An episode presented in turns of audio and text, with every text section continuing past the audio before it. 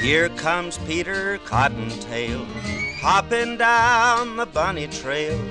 Hippity hopping Easter's on its way.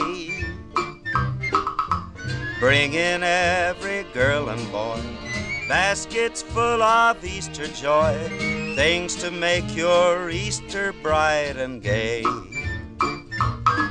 He's got jelly beans for Tommy, colored eggs for Sister Sue. There's an orchid for your mommy and an Easter bonnet too. Hello and welcome back to Chris and Reggie's Cosmic Treadmill, episode number 84, where we go back, to, the, past, and read a comic book from the yesteryear of publishing. You can find us every Sunday on chrisandreggie.podbean.com or pick us up from iTunes, Stitcher, Google Play, iHeartRadio, Spotify, and from the Quick Clubhouse. Ooh, this is a special holiday episode, isn't it, Chris? Ho, ho, ho. And of course, what could make you think, you know, today it is, uh, we released this show on April 1st. It is the Easter day. And what would make you think more about Easter than Superman Meets the Quik Bunny from 1987, titled Quick Thinking, written by Mike Carlin, layout art by Carmine Infantino, finished art by Dick Giordano, lettered by John Costanza, colors by Liz Berube, edited by Joey Cavalieri, and uh, executive edited by Joe Orlando, with special thanks to Bob Rozakis. And I think we'll be able to tell you what parts of Bob Rozakis uh, contributed as we go along. I have a feeling I know where he came in here, but uh, I think you do too, Chris. Yeah, yeah. but first, let's discuss uh, the writer, Mike Carlin. He was born October 6, 1958. We're guessing somewhere in the United States of America. Uh, he attended the High School of Art and Design in New York City. Started as an intern at DC Comics during the summer of 1974. But he would be hired on by Marvel Comics as a writer and artist for their humor title, Crazy Magazine. He worked on issues 72, 74, 80, and 83 through 92 over the years 1981 and 1982. He would work under Mark Gruenwald as an assistant editor and even had a short run as the writer on Captain America.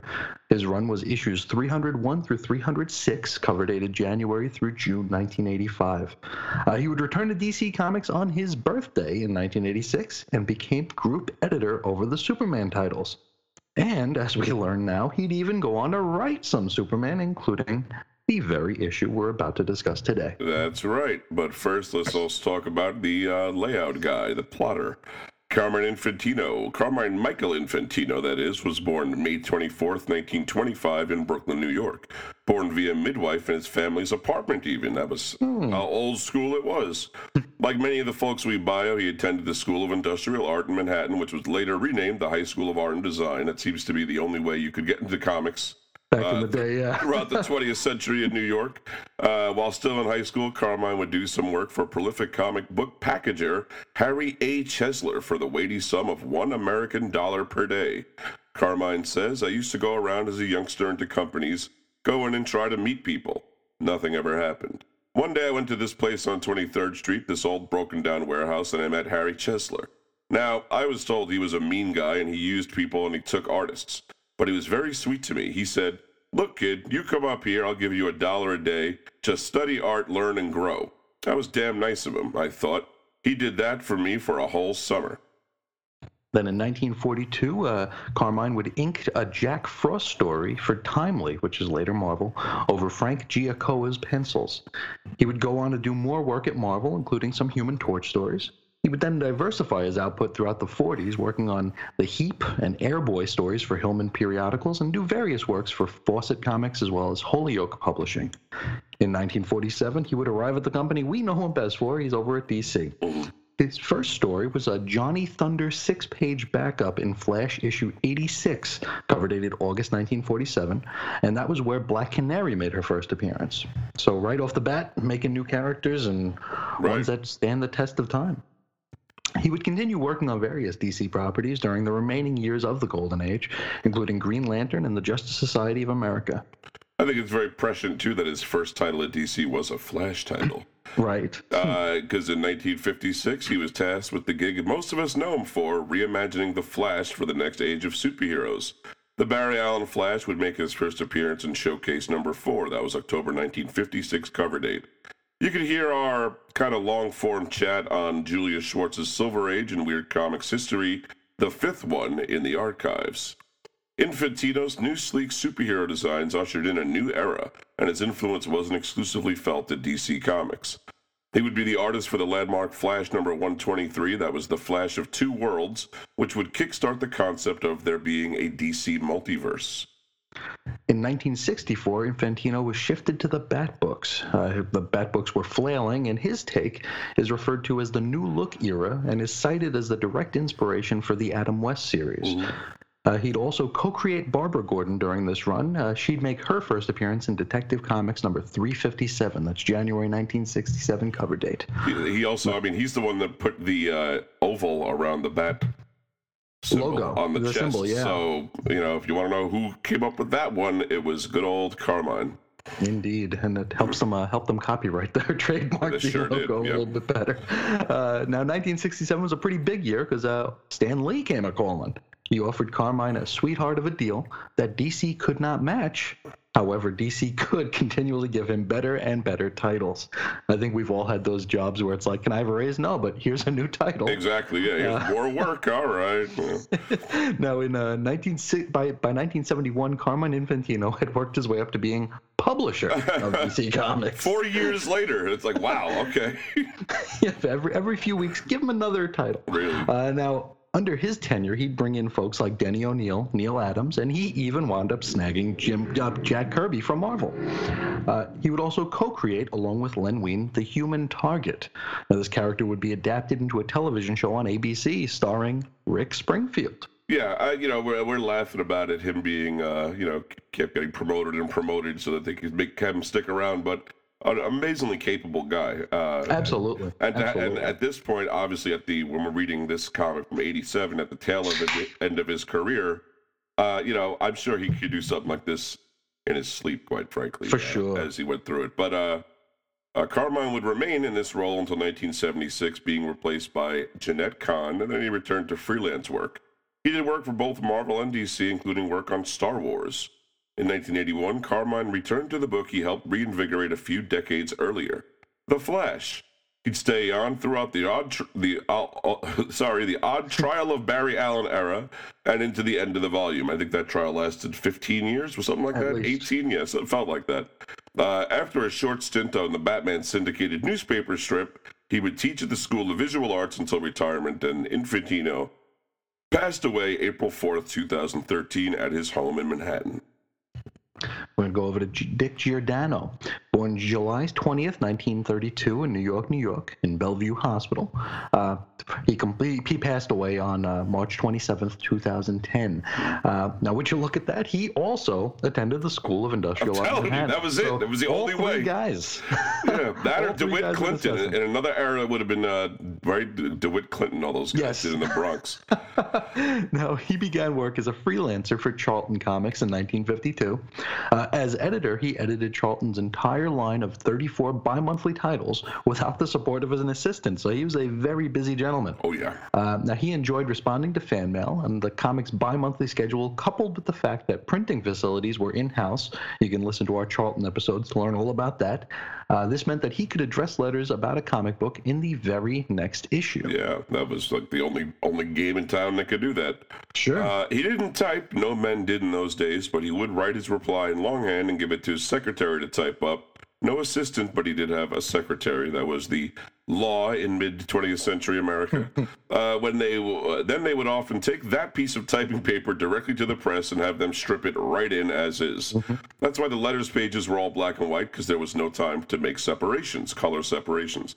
Uh, they'd move on. Uh, sorry, uh, Dick would move on for a pair of lengthy stints at DC Comics and was on DC's side during the 1987-88 Creators' Rights Creators Bill of Rights debate, which is a subject we're likely to cover sometime. In fact, I think you cracked a uh, Yes, we have a script in the It's works. kind of kind of something earmarked for that. And you know, normally we don't um, name do bios for both the penciler and inker, which isn't really the role they're playing here. or the finisher, or The whatever it is, yeah. finisher, even though even though I think Chris and I that tortures us because we're always like, oh, you know, we want to We want to do the letterer. We want to do everything. You, you, but you can go down that could, the whole thing could be bios. But in this particular case, I happen to think Carmine and Dick had worked together, and worked in comics for so long that I'm really guessing Carmine laid down really basic plots. You know, and because this, this looks all Dick Giordano. I mean, everything, uh, every line of it. So, uh, anyway, just to say that that that that's why you got two artists in this Indeed. episode instead of just one. Now, we're going to give you a little bit of a history on Nestle Quik. Uh, Nestle is a Swiss transnational food and drink company that started as the Anglo Swiss Condensed Milk Company back in 1866 and is currently, at least as of 2014, the largest food company in the world, Wow. at least when measured by revenue. Uh, in 1905, the Anglo Swiss Milk Company would merge with Farine Lactée Henri Nestle, which was also founded in 1866 by Heinrich Nestle. That's like that's the cutest name for a company I've Uh, it? heard in a long. That's what I, whatever they sell, and I want to buy. What is I it? want all of it. what is it? Uh, Ner- nerve gas? Uh, give me all of it. Go ahead. Anyway. It's adorable, nerve gas. uh, now, they would be known as Nestle and the Anglo Swiss Condensed Milk Company, uh, which we wonder how long it took them to roundtable that. Yeah, this this is before the age of the condensed, uh, you know, moniker for your The or something. Exactly. Now, initially selling condensed milk and infant formula type products, Nestle would grow its output and international presence greatly during the First and Second World Wars. But the end of World War II signaled the shift back from condensed milk for fresh to many for many people, uh, leaving Nestle folks with the need to diversify their wares in order to stay viable. And this movement included the innovation of products of the chocolatey variety.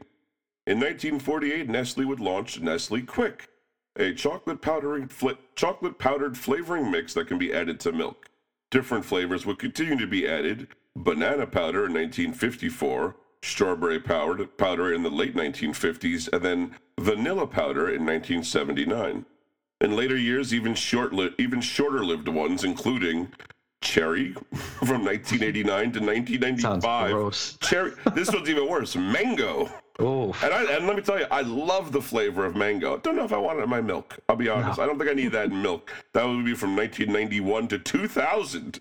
long one. That Yeah. must have been the tropical markets, Chris. That could that did not fly in the uh, Northeast. I'm telling you now. And uh, cream, which was only around 1997. Hmm We have triple chocolate that was out from 2002 to 2006, honey flavor from 2001 to 2006, and even shorter lived ones, cream soda, caramel, and cookies and cream. And the shorter, the shortest lived ones sound like the most tasty. I don't know Yeah, why. really. I, don't, I would think cookies and cream would be a home run, but all right. Absolutely. Now, in 1963, the world would meet the Quik Bunny. His, quote, first appearance, as it were, were on cans of not rich, delicious chocolate quick, but strawberry quick mix. Quickie, as he was then known, would go on to star in television commercials for all the flavors of the stuff. He would be voiced by Barry Gordon. Uh, Barry Gordon in 1955 would record the song Nuttin' for Christmas, and he would be the youngest performer to ever hit the Billboard charts. Uh, the song would hit number six, which either says a lot for the song or the Yeah. state of music at the time. Yeah, I Perhaps think. I, I think number five was "I Want to Pet Your Angora Sweater." You know what I mean? That's the kind of music he was up against. So I think you're right. Now, Gordon would act and voice act. Perhaps most, most notable to our audience, he was the voices of Donatello and Bebop in the Teenage Mutant Ninja Turtles animated series. And uh, this is worth noting because we'll likely never brush up against the subject of Nestle Quik again. In France and Greece, the mascot was a giant fat yellow dog beast called Grow Quick. He'd eventually be replaced by Quickie, much to the annoyance of the French and Greek, who viewed the move as a pandering to Americanism. But uh, I don't know, a giant obese beast might not be the best mascot for chocolate milk, right? Just saying. Or it might be the, the best one. It's true. That could actually be more on the money.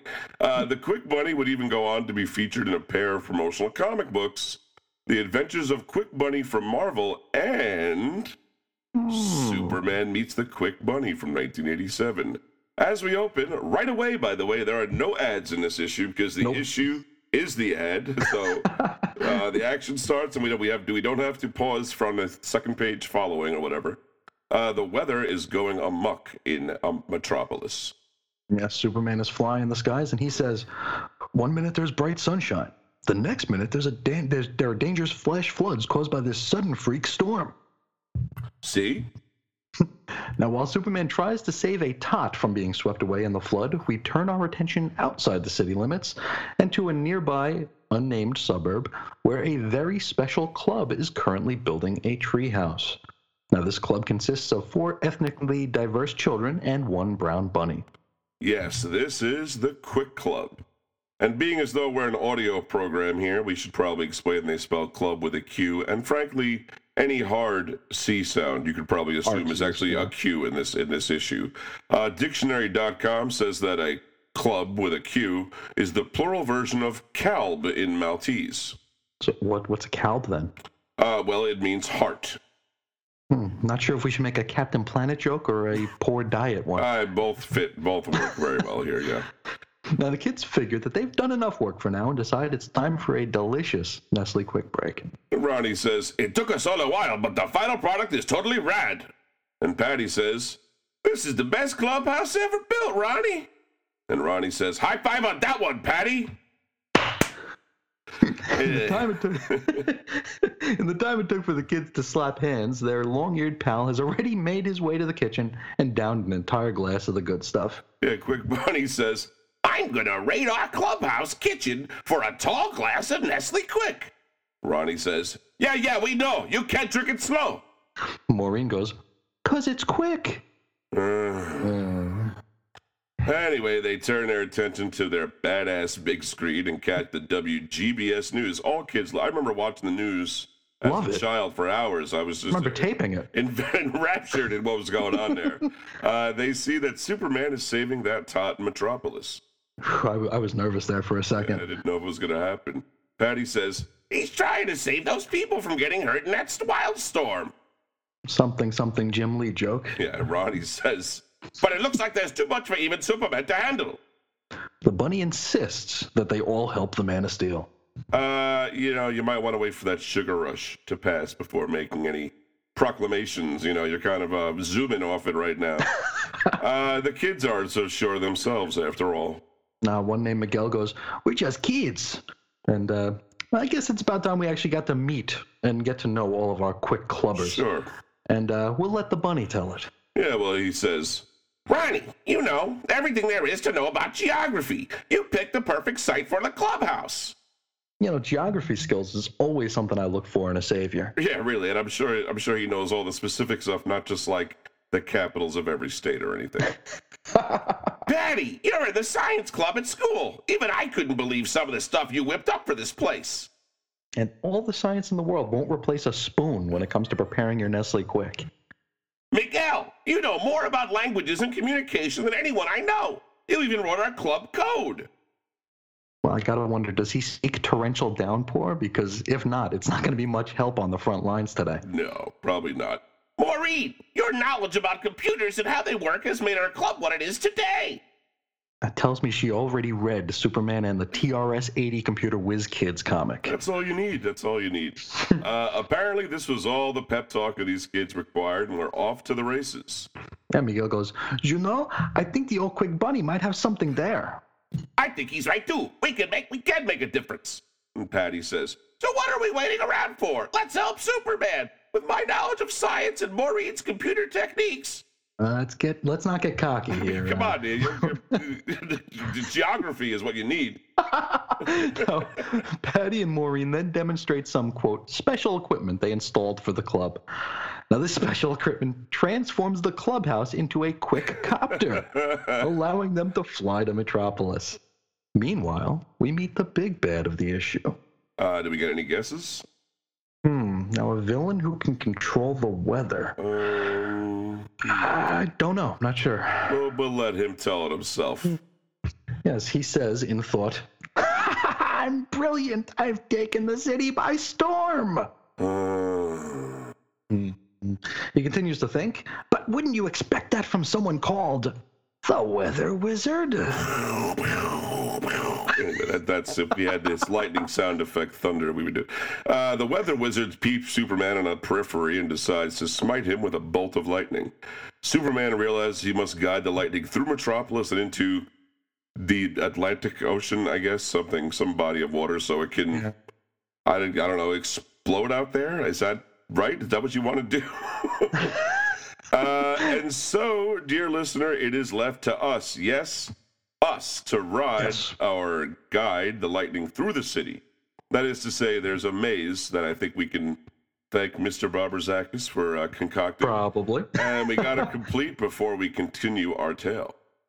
Now, in the interest of completeness, here's the solution to the maze. Spoiler alert. Uh, left, right, right, right, left, left, left, left, right, right, left, straight on out of Metropolis and into the nebulous ocean that surrounds it. So, whatever ocean that is, Metro Ocean.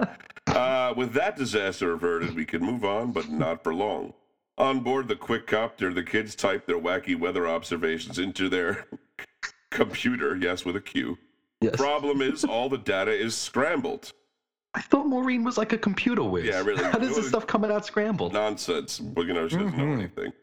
Now, upon unscrambling the nonsense, the quick kids try and learn who the baddie is. Uh, but we just found out an entire page ago when the actual bad guy revealed himself, like by name. Kind of Mhm. anticlimactic here, don't you think? Just a little bit. Yeah. Uh, now, also, they used Miguel's language skills to decipher the gobbledygook. So, th- is that the language he's he's fluent in? He's- Nonsense he gobbledygook. He's an expert in languages both known and yet unknown, Chris. It's, it's an amazing. It's really more of a mutant power that he has. It. Uh, Quick Buddy says, "Hey, you guys notice that? All the circled letters to- put together in the right order spell Weather Wizard." Well, thanks for nothing, Rabbit. Miguel probably would have figured it out eventually. I'm not really taking. I mean, why even bother having him around? Uh, now, the gang looks on while Superman is encased in a block of frozen rain. Yeah, I'm not sure that's how rain works. In Are, are, are, are you a weather wizard? No. I didn't think so. Now, uh, before Superman crashes to the ground, the kids do some quick thinking. Nice. Fun! Good job, good job. Uh, they decided it would be best for everyone if they save Superman and let the wizard get away for now. Patty then uses the pat, which by the way, save Superman from a block of ice. Come on, what, was the first time you ever saw Superman? Right. Uh, Patty then uses the power of science to produce a claw from the quick copter, by which they use to snag Superman. I, I love the power of science when you make. Yeah. uh, Superman says, I don't know who you kids are, but thanks for the timely assist. Patty says, We're the Click Club, Superman, and it was our pleasure.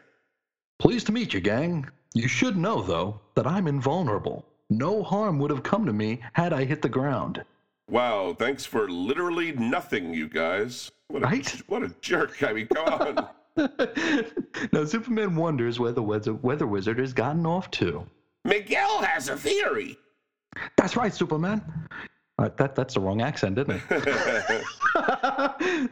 that's right, Superman. He mentioned that he would capitalize when he left Metropolis. That must mean he's headed to Washington, D.C. really? It must mean that? Is this a Bill must. Dozier episode of Batman? Uh, and then Ronnie, our geography expert, says, That's the capital of our country. now, Superman's all, tell me something I don't know, and he leaves. I mean, cap- he knows the capital of America. Thank goodness you were here, Ronnie. Now, dis- Despite not being invited to tag along, the Quick Club decides to also head down to DC. And for some reason, they believe that their Quick Copter won't make the trip. So the clubhouse transforms into a hot air balloon. What? That's so Because weird. because that's so much more efficient and quick. I mean, to hear them tell they're going to ride the uh, air currents all the way out. Okay, so I guess the Quick Club's going carbon I, I neutral. guess then. they're going green here, you know. hats, But yes. uh, and actually, to come to think of it, with all of the gas produced by drinking chocolate milk, they're probably able to float there, no problem.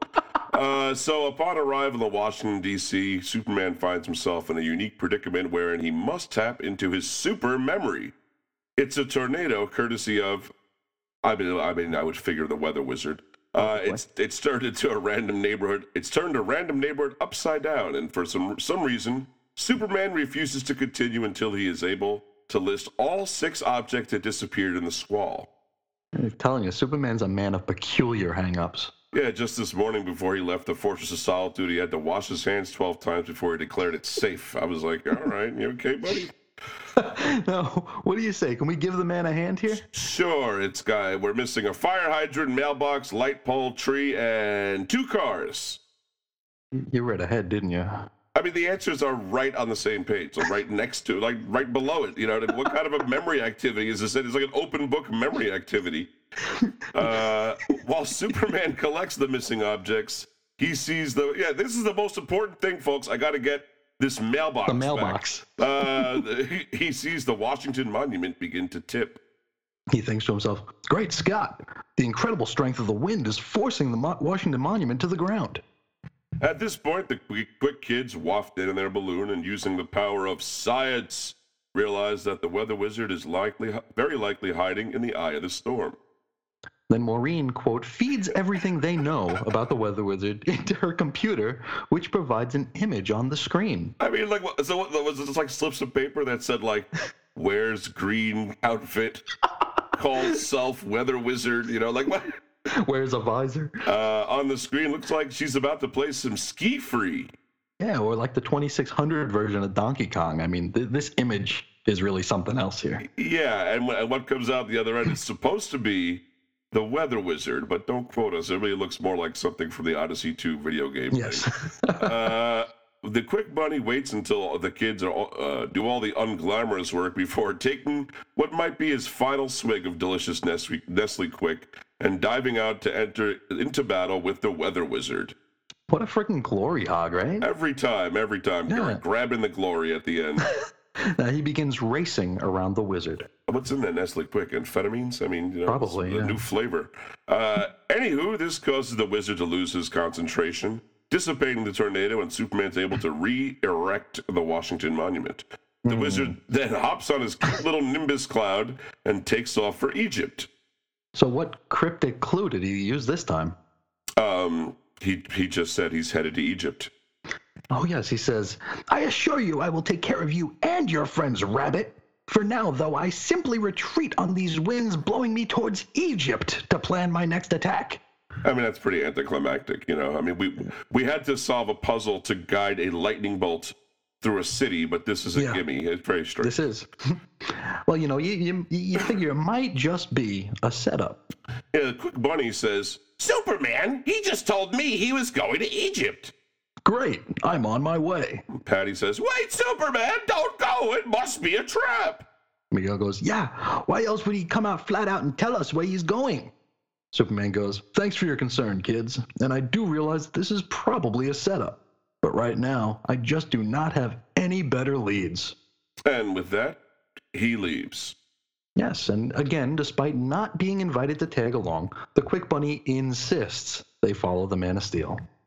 Quik Bunny says, We've already helped Superman several times today, and nobody said that we shouldn't follow him one more time. Did they? Ronnie says, Nito, let's go. Since a hot air balloon would be one of the dumbest ways to travel from Washington to Egypt, it's time for our third transformation. But what could this transformation be? Well, we can't say for certain. We've got some heavy duty dot All connecting right. to do before we can answer that Get my question. pencil out. One, two, two, two. It's a jet plane. I mean, they said it in the very same panel as the Connect the Dots puzzle. And come on. this book has like more hand holding than like a modern Nintendo game. It's really, really making me feel inadequate here. You know, Press it's just left like to move left. It's too easy. It's like too easy, folks. These are not actual puzzles. What's really funny is now on the next page we see the quick jet in its full glory, and it looks like something like a connect the dots picture. Like literally, you know what I mean? It's just like it, it, it- they don't round it out, and it just looks like a, an angular connect the dots shape. Uh, the gang arrives in Egypt, and also I gotta say, like, what is the hot air balloon about then? Like, you you got a copter, you got a jet. What is that? What is a hot air balloon? Did you get romantic in the quick clubhouse? Uh, it's like I have a picnic up there. Anyway, That's for the Chardonnay powder. exactly, yeah. when uh, Maureen wants to uh, have a little alone time with her. Anyway, uh, the gang arrives in Egypt and they're shocked to see that it's snowing. They land and decide to chat up a local. Only problem is, oh god, this uh, Egyptian is talking in code. Isn't isn't he just speaking Egyptian? Nope. This is code. It's just like a garbled bunch of letters, and it only, it only takes Miguel a few moments to, well, write us a translation key. He doesn't actually go to the trouble of translating what the fella says, and that's left to uh, for us to do. Drink more Nestle. Qu- Son of Oh, a. gotcha. Now, the code, when deciphered, points the gang toward the pyramid. Upon arrival, they witness what appears to be Superman romantically dancing with a mummy. We know they're supposed to be fighting, but damned if it doesn't look like they're dancing. It really does look like they're dancing. It's I think it's something about the uh, number of punches that can be thrown in a uh, Nestle's quick thing. Uh, anxious that we might not be paying attention to him for a single moment, the Quik Bunny decides to cut in and unravel the mummy. Superman once again drops the Quik Bunny back with the club. Thanks again, Quik Club. You've been a fantastic help on this case, but you realize you shouldn't have followed me. This is dangerous work, and I'll be able to find the Weather Wizard soon enough on my own. In other words, buzz off, kid, you bother me. Mm-hmm. Miguel pipes up with another theory. Well, he's one for one so far. Might be worth a listen. Uh, he tells Superman that the Wiz is in the pyramid. I mean, duh, where else is he going to be? He's in Egypt, right? Where you know what I mean? Literally, it's like the only structure around too. you know? he's, either, he's either in the pyramid or he's deep in, under the sand somewhere.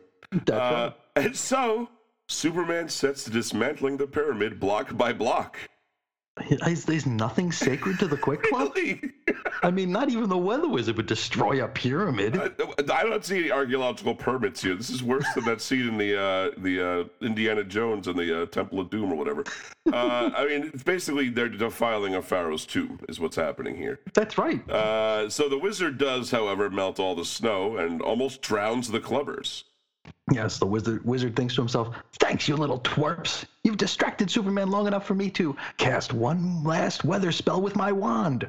All I have to do is turn the heat back up to normal and let the melting snow wash my troubles away. and Maureen goes, Hey, where'd all this water come from? And Bunny says, It's flooding the desert. Patty says, We'll l- drown. And Ronnie says, Help, Superman! Swallow, help! It's really not often we see a swallow I, sound didn't, I didn't know what to do for it. I know. I guess they didn't want to use gulp more than once, you know? Right? like- Uh, while the kids, uh, you know, drown, the whiz comes uh, across an ancient pictograph to pick his next destination. Why not just call it a day, man? You know, quit while you're ahead. I mean, I'm- you I'm- got away. I'm tired and I'm just reading the story. You know what I mean? You got to be exhausted. But uh, he bobbles the stone, drops it, and shatters it. And rummaging through the pieces, grabs one and leaves. Where the wizard goes, Today China, tomorrow the world. Uh, in the meantime, Superman saves the kids. Yeah, Ronnie says, Superman, go after the weather wizard. He's more important than me. Superman goes, That just isn't so, Ronnie. And, and he should continue to say, And stop being so damn melodramatic, kid. It annoys me.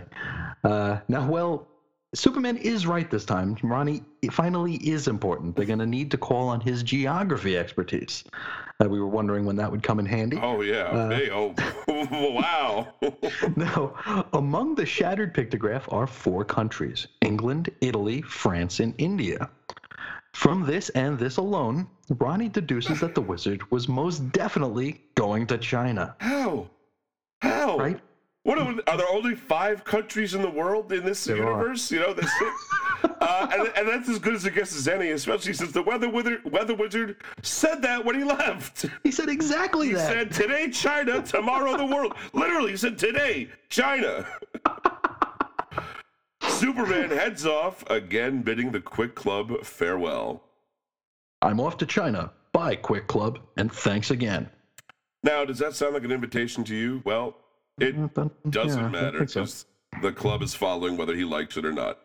And upon entering Chinese airspace, they are shot down. Oh no, I'm sorry. Uh, the quick jet plane is pelted with hail. I doubt any plane has ever had to deal with that before.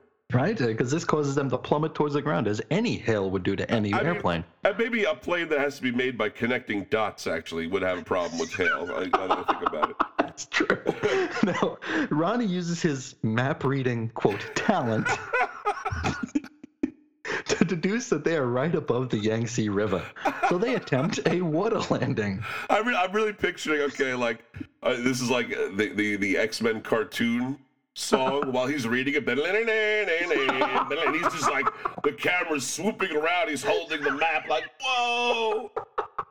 Don't you will not leave the theater during the map reading sequence. You'll be turned away at the door if you come in during the map No, we will not open the door during that sequence. You better be in there. No, he uses this immense talent. He realizes that they're right above the Yangtze River, and uh, since they are plummeting towards the Earth, they attempt a water landing. and wouldn't you know it, it's successful. And the clubhouse with a Q has transformed into its final form the quick boat. And boy, let me tell you, this is a stupid looking boat, folks. I really Isn't wish, really wish we could. Maybe we might have to throw up a picture of that on the blog because it's just like these are things that are getting uglier and uglier as we go along. They Uh, do. Patty decides to use science and listens in on the Chinese news via a radio. That's science of radio.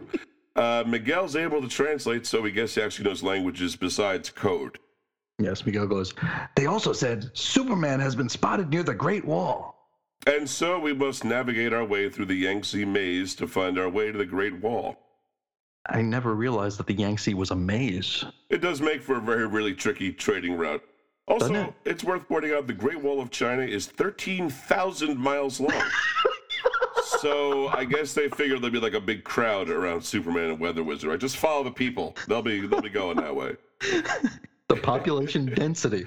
Uh, now, the maze traversal is left to us once more time here. Uh, now, it, it- for complete sake, we got right, down, left, up, left, down, down, left, right, up. Forget. We we won't tell if you don't. Yeah, just go right, just blast right through it. Don't worry about it, folks. now, out the other end, the club finds Superman, who is literally punching the hail. I mean, not only is he trying to protect the wall, but also the people of the city. Maureen goes, How can he rescue everybody and everything all by himself? Quik Bunny pipes up to say, He can't, Maureen. That's why we're here. But I can't think of anything that will stop the weather wizard permanently. Because if he isn't stopped for good, he can just run anywhere in the world and keep terrorizing everyone. This is so frustrating. Ronnie says, Come on, Quik Bunny. You know you can think of something. Miguel goes, You know you're the one who told us we could do anything we wanted as long as we put our minds to it. Maureen goes, Wait, I know the perfect thing to take the pressure off you, QB. uh oh. A nice tall glass of Nestle Quik. No, no, nothing's gonna help. I- huh?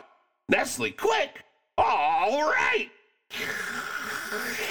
Mm-mm-mm, delicious. You know what? Suddenly I know exactly what to do. And his grand plan is making a decoy Quik Bunny out of the Quik Club's vast collection of scrap metal, uh, which they just happen to have on board, uh, with, which the Weather Wizard zaps with lightning, only for it to reflect and hit him. Also, the Quik Bunny's talking a mile a minute and sweating profusely. I don't know what's what happened, but something strange. Anyway, uh, I'm pretty sure though uh, that's not how lightning rods work. Uh, are you sure they they reflect lightning? Is that how that happens? I don't. The weather, the weather Wizard is equally shocked. Yeah. Literally. He says, This lightning bolt ought to take care of that meddlesome bunny once and for all. Fazakazing! No! The lightning's reflecting off the bunny and heading for me! But ouch! Uh, I don't know. Maybe because the bunny is clearly made out of metal, like even like plates of metal riveted together and everything. Yes. Uh, maybe he thought it was like a mecha Quik Bunny. Now that is an idea I can get behind. I'll tell you what. Uh, Superman's able to snag the baddie, and the day is saved. We wrap up back at the Quick Clubhouse for a party. Superman and Quik Bunny. Which makes us wonder just what in the hell kind of party we just walked into. It's a Nestle Quik drinking party, Chris. All right. Oh, that. And we're going to be right back after a message from our sponsor. Now, when you're drinking Nestle's Quik Chocolate Flavor Bunny, you have to be cool. Oh, I can be real cool. That means you can drink your Quik real slow, I can dig that. even though it's rich Uh, I catch your drift. and thick I can see where you're coming from. and chocolatey. Right on. Don't worry, Bunny. When it comes to drinking Quik Slow, we all lose our cool. Welcome back, everybody. Welcome back. We are going to talk a little bit about the holiday known as Easter or mm-hmm. Resurrection Sunday. It's a festival and a holiday celebrating the resurrection of Jesus Christ from the dead following his crucifixion, described in the New Testament as having occurred on the third day of his burial after his crucifixion by the Romans at Calvary circa 30 AD. The New Testament states that the resurrection of Jesus is a foundation of the Christian faith. The resurrection established Jesus as the powerful Son of God and is cited as proof that God will judge the world in righteousness. In Latin and Greek, the Christian celebration was and still is called Pascha. Or is it Pascha? Think Pasha? Pasha. Pascha. Sure. Uh, now, this is a word derived from the Arama- Aramaic Pash, Pascha, Pascha. Yeah. cognate, cognate to the Hebrew Pesach. Now, Pesach is the Jewish holiday we know as Passover, which happens right around Easter for uh, reasons we'll make clear. Uh, in fact, this year, 2018, they started on the very same day. That's right. Friday. Good Friday. Yeah. The first day is Passover. Absolutely. Now, so the story goes Jesus Christ and his apostles wound up in the city of Jerusalem at the end of a long pilgrimage. He attracts the notice of authorities, and when he resurrects a, uh dead guy named Lazarus and throws money char- changers out of the temple. I think the first part probably got him a little more notice, don't you, Chris? Yeah, the, Uh, I would imagine. resurrecting a dead guy. Yeah. Now, they also don't like Jesus saying that he is the Son of God. Uh, he's got an, he has an argument with the priests of the temple and Jerusalem authorities, who also dislike Jesus' popularity among the rank and file Jews. One of Jesus' disciples, Judas Iscariot, betrays his mentor for 30 pieces of silver. On Thursday night, Jesus and his crew have, a, have the Last Supper, which is a celebratory Passover style meal where Jesus foretells his own martyrdom and death. Or really, the, one and the same. Uh, But it was not a Passover Seder or dinner. I have seen it said else in some places, but the verse specifically says that Passover was a couple of weeks away. Pesach was a couple of weeks away. So they're they're put put that to bed if that's what you thought. Uh, the next day, Jesus is pointed out to the cops while he's hanging out in a garden, and then he's arrested. Uh, his disciples reject him, and as Jesus prophesies, Apostle Peter denies him three times. Then Jesus is tortured, mocked, and crucified. He dies and is buried in a rock hewn, tomb, a large boulder rolled in front of it. That Sunday, the tomb is found empty and the rock is rolled away, proving that Jesus had ascended. Jesus also appeared to several people directly after this, even eating dinner with some of them, to explain that he descended so that the so that's the actual evidence, so to speak. Right. It's just, it's. I just want to say it's not a matter of, you know, they found an empty tube with a rock rolled away, and it was like, oh, that he must. Yep. There, there was more to it than that. You know. Certainly. Now, in Matthew chapter 28, verse 5, Mark chapter 16, verse 5, Luke chapter 24, verse 4, and John chapter 20, verse 12, women arriving early to the tomb witnessed Jesus' ascension. The exact details differing between books, but all groups containing Mary, Ma- Mary Magdalene and Mary, the mother of Jesus. Uh, and this event is what is celebrated on Easter. That's right. Uh, the modern English term Easter, cognate with the modern Dutch Ooster and German Ostern, developed from an Old English word that actually it usually appears in the form Eastern, but also as Eastru and Eastre or Eostre. Uh, The most widely accepted theory about of the origin of the term is that it's derived from the name of an Old English goddess, Eostre. She's mentioned by the 8th century English monk Bede, who wrote that uh, Eostermanabab, uh, I'm, I'm Yes. butchering it, uh, in Old English, the month of Os- Eostre, translated in Bede's time as the Paschal month, the Passover month, and this was an English month corresponding to April. Bede wrote that it was once called after a goddess of theirs named Eostre, in whose honor feasts were celebrated in that month. In Western Christianity, Easter is preceded by Lent, a period of fasting and penitence for in preparation for Easter, and that begins on Ash Wednesday and lasts for 40 days, not counting Sundays. Uh, the week before Easter, known as Holy Week, is very special in the Christian tradition. The Sunday before Easter is Palm Sunday, with the Wednesday before Easter being known as Spy Wednesday. The last three days before Easter are Maundy, Maundy Thursday, Good Friday, and Holy Saturday, sometimes referred to as Silent Saturday. Maundy is the religious practice of foot washing that was observed by many religions in the Middle East long ago. Maundy Thursday includes celebration of the Last Supper. Right, yeah. The foot washing would have preceded the eating because uh, eating. everyone ate with their feet back then. Anyway, uh, in Eastern Christianity, the spiritual preparation for Easter begins with Great Lent, which starts on Clean Monday and lasts for 40 continuous days, including Sundays. The last week of Great Lent, following the fifth Sunday of Great Lent, is called Palm Week and ends with Lazarus Saturday.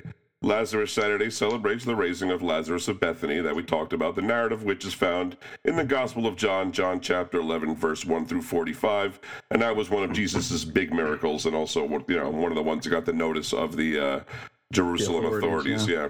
The, the evening prayer service, which begins Lazarus Saturday, officially brings Great Lent to a close, though the fast continues through the following week. After Lazarus Saturday becomes Palm Sunday, Holy Week, and finally Easter itself, and the fast is broken immediately after the closing ceremony. Easter is linked to Passover, which partly commemorates the Jews' exodus from Egypt, recorded in the Old Testament, through the uh, Last Supper, sufferings, and crucifixion of Jesus that preceded the resurrection. According to the New Testament, Jesus gave the Passover meal a new meaning during the Last Supper, declaring the matzah his body and the most certainly kosher wine as his blood, soon to be sacrificed. Direct evidence for a more fully formed Christian festival at Easter begins to appear in the mid second century, according to a paschal homily or post scripture commentary attributed, attributed to Melito of Sardis. He says the celebration is a well established one. Uh, evidence for another kind of annual Christian festival, the commemoration of martyrs, begins to appear at about the same time as evidence for the celebration of Easter. But these commemorations of martyrs are based on fixed dates in the calendar, while Easter and Passover are based on the luni-solar calendar, a calendar in many cultures whose date indicates both the moon phase and the time of the solar year. And because human beings have to make everything complicated, there are di- there are different lunisolar calendars for different cultures. Uh, so all of this is all to say this is evidence that Easter is basically Christian Passover similar celebrations of trials and miracles that occur just in time for the season's change to spring, and that is by design. That is based on a you know moon phase and not on just a fixed date in the year.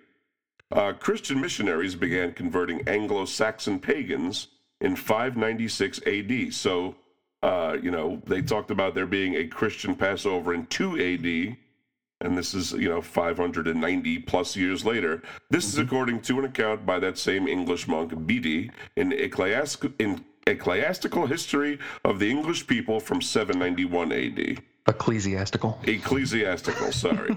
Uh, pesach was celebrated until at least 2 ad as we just said by early christians and jews alike. So this refutes the idea that easter is a pagan holiday Pope Gregory I, also known as Gregory the Great, sent these missionaries along to the Anglo Saxons and suggested they become accultured with them, but not to steal their holidays nor add new ones to the calendar. Indeed, according to Bede and the ecclesiastical history, the missionary Augustine argued with an Anglo Saxon church on the proper day to celebrate the holiday, meaning it was a Christian practice already. Point is, Easter is not a pagan holiday. Its roots are purely entwined with Passover, and it includes some acculturated elements that vary throughout the world. For instance, sprinkling is a popular Hungarian Easter Monday tradition in which boys playfully sprinkle perfume, cologne, or water over a young woman's head and ask for a kiss. People used to believe that water had a cleaning, healing, and fertility inducing effect. In the town of Hoax, Ho? I would say ho. Ho, Ho, France, a giant omelet made of 4,500 eggs that feeds 1,000 people is served up in the town's main square. The story goes when Napoleon and his army were traveling through the south of France, they stopped in a small town and ate omelets. In Brazil, there's a tradition of creating straw dolls to represent Judas, that's that apostle that was known for betraying Jesus Christ, hanging them in the streets and beating them up. And many times, scandalous politicians become Judas in this case. but it's not all beating effigies. Easter Saturday, called Sabado de Alle- Alleluia, Alleluia, okay. Uh. Alleluia uh, in, inspires many versions of Carnival in many small towns to celebrate the end of Lent. In Sweden, children dress up as Easter witches in long skirts, colorful headscarves, and painted red cheeks. They go from home to home in their neighborhoods, trading paintings and drawings in exchange for candy. Sort of like Halloween in America, but far less rude and threatening. Yeah, in uh, Corfu, Greece, traditional pot throwing takes place on the morning of Holy Saturday. People throw pots, pans, and other earthenware out of their windows, smashing them on the street. on Easter, Just, then, then just the, the way shopping. Jesus would have wanted. Yeah. yes, then the shopping is uh, really big the next day. Right, exactly. Uh, now, on Easter Monday, there's a tradition in the Czech Republic in which men spank women with handmade whips made of willow and decorated with ribbons. According to legend, the willow is the first tree to bloom in the spring, and the branches are supposed to transfer the tree's vitality and fertility onto the women. In Florence, Italy, to celebrate the Scoppio del Carro, the explosion of the cart, where the decorated wagon is pulled through the streets by a white oxen until it reaches the cathedral. When Gloria is sung inside the cathedral, the archbishop sends a dove shaped rocket into the cart, igniting a large fireworks display. And that sounds like an awesome Easter celebration, let me tell you. like, uh, that's the one I want to see. Yeah, up the risk, you up the reward. It's crazy sure. time. Now, on Good Friday, the locals in Bermuda celebrate by flying homemade kites, eating codfish cakes, and hot cross buns. The tradition is said to have begun when a local teacher from the British Army made a kite, traditionally shaped like a cross, to illustrate the ascension to his Sunday school class. In Bulgaria, they don't hide eggs, they throw them at one another, and whoever comes out of the game with an unbroken egg is the winner and assumed to be the most successful member of the family in the coming year. In Germany, finally, the uh, Easter eggs are displayed on trees and prominently in the streets, with some trees having thousands of multicolored eggs hanging from them. Yeah, and we wanted to put all that out there really because the, every year, uh, any holiday comes, and there's always all these things online of these super secret origins Yeah, of that the things holiday. they don't want you to know. Exactly, and how fake the holiday is, and it's it's not true. People celebrate, you know, the same event in many different ways. That's the way people are. Uh, but we also wanted to detail some of the further adventures of the Quik Bunny. Uh, as we all know, in the post crisis landscape, the Quik Bunny was a new property for DC Comics, having been forfeited by then Marvel editor in chief Jim Shooter after that whole Strawberry Bunny saga.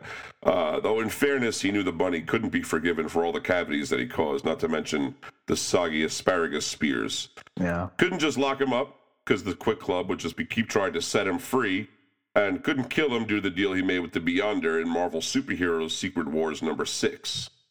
Really, who could have imagined that Spider Man's new costume would be made as a result of a glass of tri- triple chocolate quick left out overnight? It was a, a big surprise, yeah. It was. Uh, now, ult- unfortunately, DC was not quite sure how to handle the property when they got him. Uh, it seemed like a series of failed stints to start. Uh, he was bounced from like the Hero Hotline to the Kupperberg era, era Doom Patrol.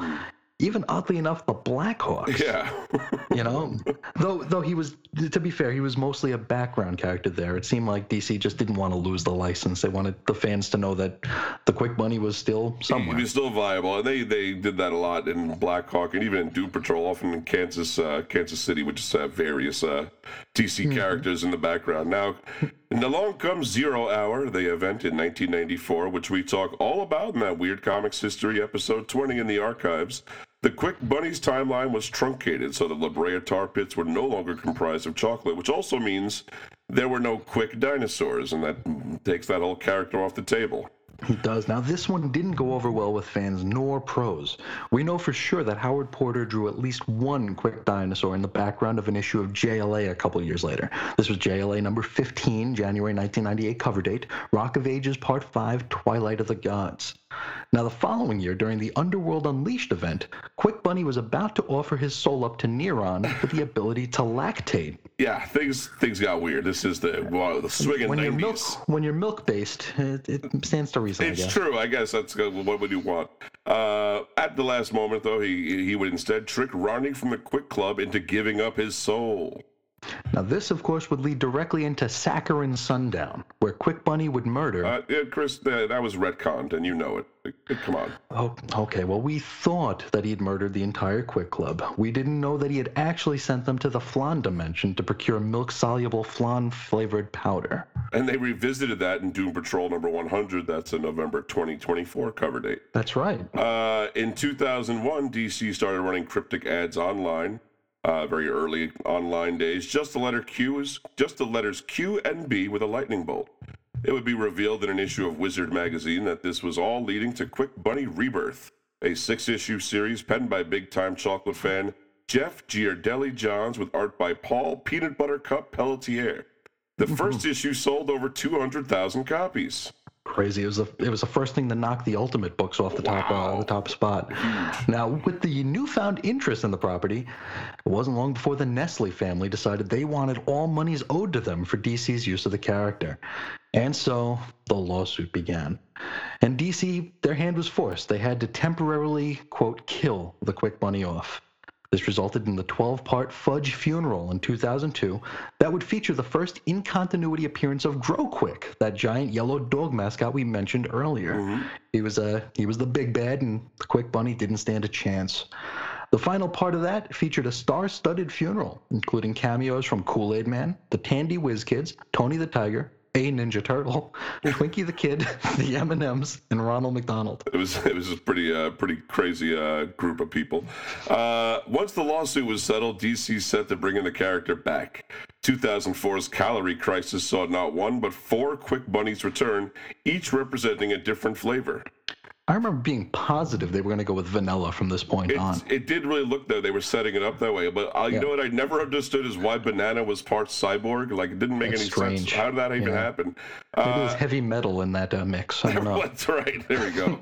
uh, at this time, the DC universe was in the midst of identity crisis, during which Strawberry got a lot of play using his forensic skill set to investigate Sue Dibney's murder in Identity Crisis number four, November 2004, cover date, titled "Who Benefits," leading many of us to believe the bunny was going to be pink from that point on. That was going to be the main uh, quick rabbit. But that wasn't the case, however, in 2005's Infinite Crisis.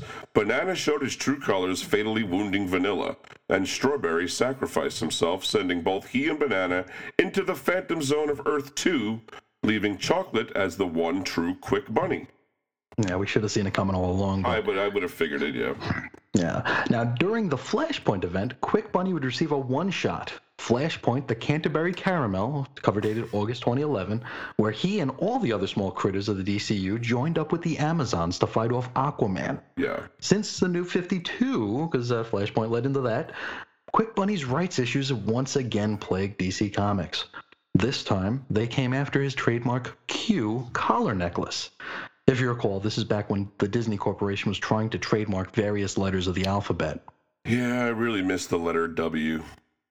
Well, at least we were quick to replace it with that new letter, Quirm. That's true. We do have something, but uh, not wanting to endure the wrath of the mouse, DC decided to darken the character once more.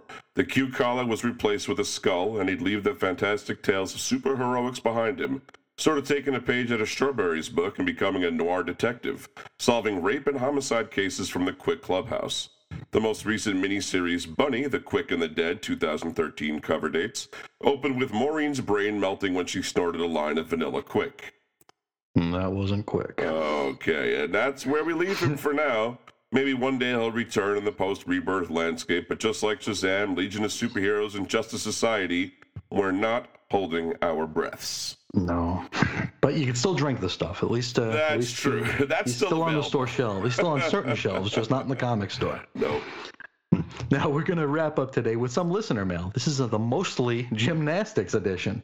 And our first one comes from Bill Mitchell, Wow. the co creator and writer himself. He wrote to us and says, I was telling some students about gymnastics the other day. While Googling, we found your podcast. You guys gave me some laughs. Thanks, Bill Mitchell. Well, thank you, Bill Mitchell. You certainly gave us some laughs as well, so I'm glad true. that exchange could go two ways. Indeed. Uh, and uh, we definitely appreciate, obviously, hearing from him. That was a uh, kind of a surprise to both of us. Totally. Uh, from uh, regular listener and writer Luke Hollywood, he writes, What up, Chris, Reggie, and their cosmic treadmill? I had a blast with the gymnastics episode. Not only was it great hearing about such an insane comic book premise, and he says still can't figure out how the Teenage Mutant Ninja Turtles came out on top over Jim, but I also really enjoyed hearing everybody's story about their finds from the discount bins, both good and bad. One of my favorite things about the Cosmic Treadmill is how you guys figure out a theme for the episode to complement the discussion of the comic. It always helps me reflect on the issue to a much broader extent than I usually would. With that being said, on my recommend on to my recommendation. I know you guys have plenty to go through already, so you can just save this for a rainy day or something.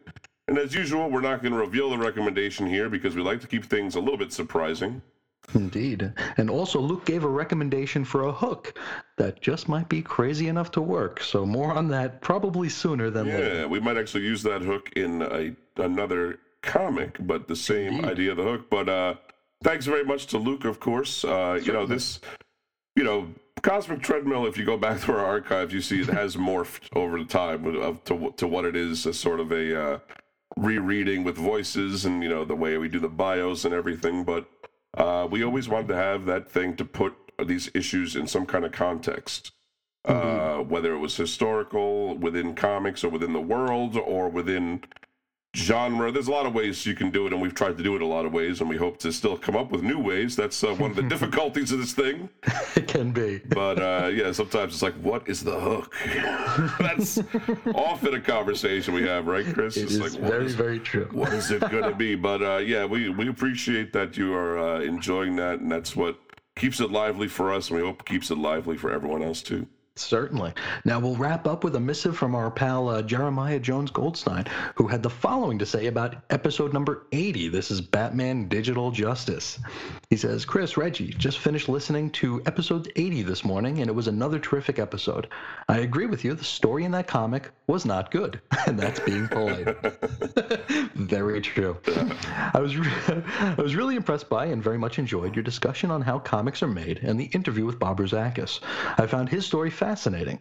I thought you guys did a nice job going through his history at DC and then the, the creation process of using computers to color comics.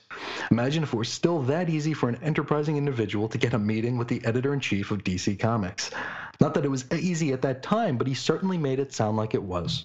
Yeah, he continues and says, uh, I think in this age where technology advances at incredible speeds, it is extremely important to remember where it came from and how it was developed.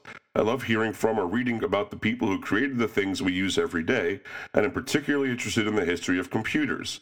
I really found it riveting when Bob was talking about working with the Irish software company and how they made one machine that they dragged from Ireland to New York to develop this process. That was practically the plot of season one of Halt and Catch Fire. Thanks for another really fun episode. And uh, of course, thank you, Jeremiah. We had a blast with that episode. Also with the uh, with the uh, one Luke was talking about the gymnastics. We were just laughing almost to tears with that one. But Oh, yeah, that was amazingly fun. any chance to get uh, you know Bob Rozakis to come in and talk about his experience, not just uh, you know as a production manager or director eventually, but as you know comics fan, comics guy, guy, guy that makes Sure. puzzles. Uh, Yes, puzzle- we yeah, well, that's probably his. Uh, definitely think he made the in bases, if not all the other puzzles in this book. He's a he's the puzzle making man. Uh, you know, just just so you know, we did originally. The reason we knew he had that information is we had interviewed him for uh, DC in the '80s dot Yes. com blog. That's Justin's uh, Trudeau. Is that right? I'm sorry. Uh, Fra- Francois. Fra- oh, that's right. Sorry, Justin Francois. Uh, I, I, was thinking of the Prime Minister of Canada. No, not him. No, Justin Francois Close. from uh, DCThe80s.com. And uh, he's got actually a, a much longer version of that interview. Uh, in, in a sense, ours is a new conversation, but Yes. much more. We just went on for much longer with Bob Rozakis if you want to try to dig that up. But uh, so we knew he had that information and we knew it was pertinent to digital justice. And that's why we did that. And, uh, you know, I was glad to be able to do that. That's pretty much our only creator ace in the hole that we can talk to. So that was Yes. kind of a one-time trick, really. But there we used it. Uh, I think in a good place. And uh, yeah, I feel the same way. The the manufacturing and uh, technology side of of just publishing, comics publishing is unbelievable. You know, Chris, I was Yeah. thinking uh, just recently, like you know, even 15 years ago, 20 years ago, you know, every single page is a piece of film and a plate. Sure. or, or like a, a every comic is a full plate every page. And those things had to be stored for reprints. Most of publishing was storage. You know it's I, yeah, I bet. warehouses and warehouses full of this stuff uh, just to keep forever and then they would get rid of it and uh, you know there was always a shuffling always a paying storage fees. That's gone. That's that is absolutely evaporated you can you can hold it all on something the size of a toaster Yeah, everything's digital. It, even when you think about like, not even the small press, but like the micro press, the mini comics, and the if you tried getting into something like that even 10 years ago i mean it was a it was a expenditure you're paying for copying you're paying for paper you're paying for all that where now uh, it's like i almost think i was I, I, I think i was born too soon and too late Yeah. in a lot of respects Jumping on that, where, yeah. uh, yeah where it's like when i was interested in getting into that world it was it was an investment and you had to really be sure that it was something you wanted to do where now everything's digital. So you could just do whatever. It doesn't cost you anything but your time. And Right. uh it going to to jeremiah's point where the technology just goes at the speed of light right now um especially when you compare it to the the Irish uh, manufacturers having a single machine that Right. they loaded onto a plane and brought over to New York. Right, and and the processing power of that machine was probably one tenth of the phone in your pocket, folks. I was gonna say, yeah, It- with a watch on your wrist. it goes really, it, it is really, it goes very rapidly, and I think we're going to see uh, bigger changes in comics, in publishing, and everything as we uh, sure, soldier forward. As for as better it's- and for worse. As long as the events of DC Comics Invasion miniseries don't happen and we get a gene bomb, then I'll really, really throw things into a wackiness. But That'll uh, crimp the day. Yeah. but thanks everybody for writing. Uh, you know, we do love to hear from you folks, and if you'd like to write to us and talk about anything we've discussed in this episode of Cosmic Treadmill, and you, or tell us your favorite recipe for a Quik mix, how you like to make your Quik uh, milk. You can write to us at weirdcomicshistory at gmail.com. and Find us on Facebook at facebook.com slash cosmic t-mill history. You can find us on Tumblr, cosmictmillhistory.tumblr.com. We're on Twitter at Cosmic T-Mill, and I'm on Twitter at Reggie Reggie. I'm at Ace Comics. See our weekly writings about new comics at WeirdScienceDCComics.com and Chris's daily writings about DC Comics over at Chris's on InfiniteEarths.com, where he reviews a new, or sorry, a different uh, DC comic every day of the week. Never a new one, although sometimes it can be recent, newish. I did a recent one not too long ago. Yeah, usually you, uh, you never do one from that week though. It'll always be a couple, No, no, at I least try a couple to, of weeks yeah. old. But uh, yeah, different DC comic every day, and it can go from the 50s. It really theoretically could go from the 30s, I guess, to uh, Good. modern time. Any any kind of comic right now, you, you're really uh, coming to the end of your Action Comics. 100 reviews of Action Comics. So what, how many Today have you was done number now? 90. Today was number Oh, 90. you're gonna we're make it. the- You'll be making yeah. it just fine. I was worried for a minute there. You weren't going to make it. I'll be honest with you. So was I. After I made the proclamation, I'm like, that was dumb. But uh, Yeah. every, every every time I saw you put up a review that wasn't Action Comics, I was like, oh, I hope he did the math. I hope he's I'm not worked it good. out. I'm not good at reading calendars. I mean, exactly. Yeah. two two years ago, I had to have the 13 days of Christmas because I couldn't read the calendar. So Oh, see, you could use a guy like Ronnie in your clubhouse to uh, I, help you I out with do that. need Ronnie to decode the calendar, both solar and uh, Gregorian. That's all right. Every kind of calendar. Anyway, Chris is at InfiniteEarth.com. It really is the best source for these kind of DC Comics reviews. It's got uh, images from the comic, some great uh, reflections, and then ads at the end. So check it out. Thank you. And also, uh, Superman Meets the Quik Bunny was one of the first comics I Oh, that's did right. on the That site back right. uh, probably March of 2016. It was uh, one of the first that uh, I think got passed around on Twitter because that's before I started being on Twitter. Wow. So it was a pretty neat thing to have happen. And uh, we've got a lot of images from that book, and we'll uh, we'll move some of them over to the uh, to the show site Probably too. just, I'll probably just link the uh, your your. Oh, we could do that too, frankly. now, the show site is weirdcomicshistory.blogspot.com, where you find all of our show notes, all of our box sets, all of our Weird Comics history, and all the Cosmic Treadmill. Uh, you can also find us on YouTube if you search for Weird Comics History, no spaces, all one word. That's right. I think that covers everywhere you could possibly find us, except for other places we have yet to discover ourselves. They, the new ones come up every time. They do. Sometimes I sometimes I just do a search for fun. I'm like, what is this? I'm getting carried by some weird website in Poland. That's uh, that's fine, I guess. And we're huge in Ghana, so uh, That's I don't even think we could walk down a street in Ghana. Uh, I'd be worried they'd probably pull our clothes off, but uh, you know, that's uh, thanks everyone for listening. Obviously, though, we really do enjoy Certainly. the, uh, the the feedback and circulating these things, and we had a blast with this episode. You know, this is a, a uh, kind of a goof for us, but I think it's uh, it's all part of the pantheon of comics history. But I, I think that's all we got from this week, Chris. Got anything else for him? Nope, that'll do us. Well, until next time, folks, I want you to keep it on the treadmill frothily.